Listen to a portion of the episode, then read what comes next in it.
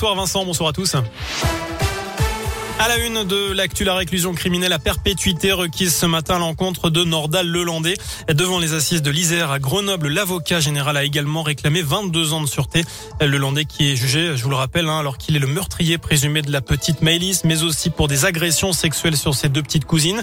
Le défenseur de Nordal Lelandais, l'avocat lyonnais Alain Jakubowicz, a plaidé pendant deux heures cet après-midi. Tâche difficile après le réquisitoire sans nuance de l'avocat général ce matin, pour qui Lelandais est un grand criminel et un grand prédateur. Alain Jakubowicz qui a pris la parole pour la première fois depuis le début de ce procès il y a trois semaines.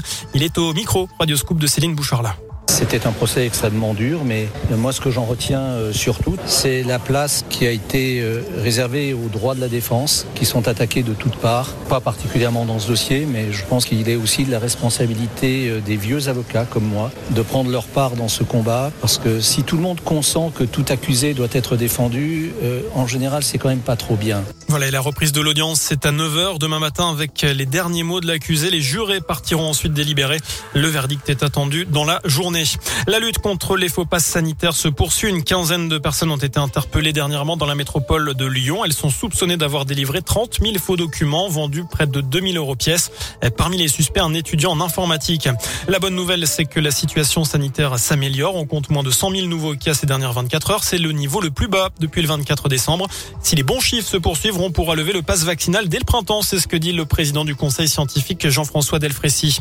On termine avec euh, du sport déjà. Journée blanche aux Jeux Olympiques de Pékin pour la France. Les Bleus ont terminé en cinquième position sur le relais masculin en combiné nordique. Et puis en rugby, la rencontre féminine entre le Loup et le stade bordelais prévue le 5 mars a été délocalisée.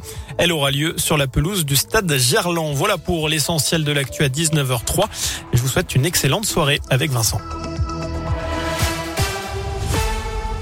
Merci beaucoup.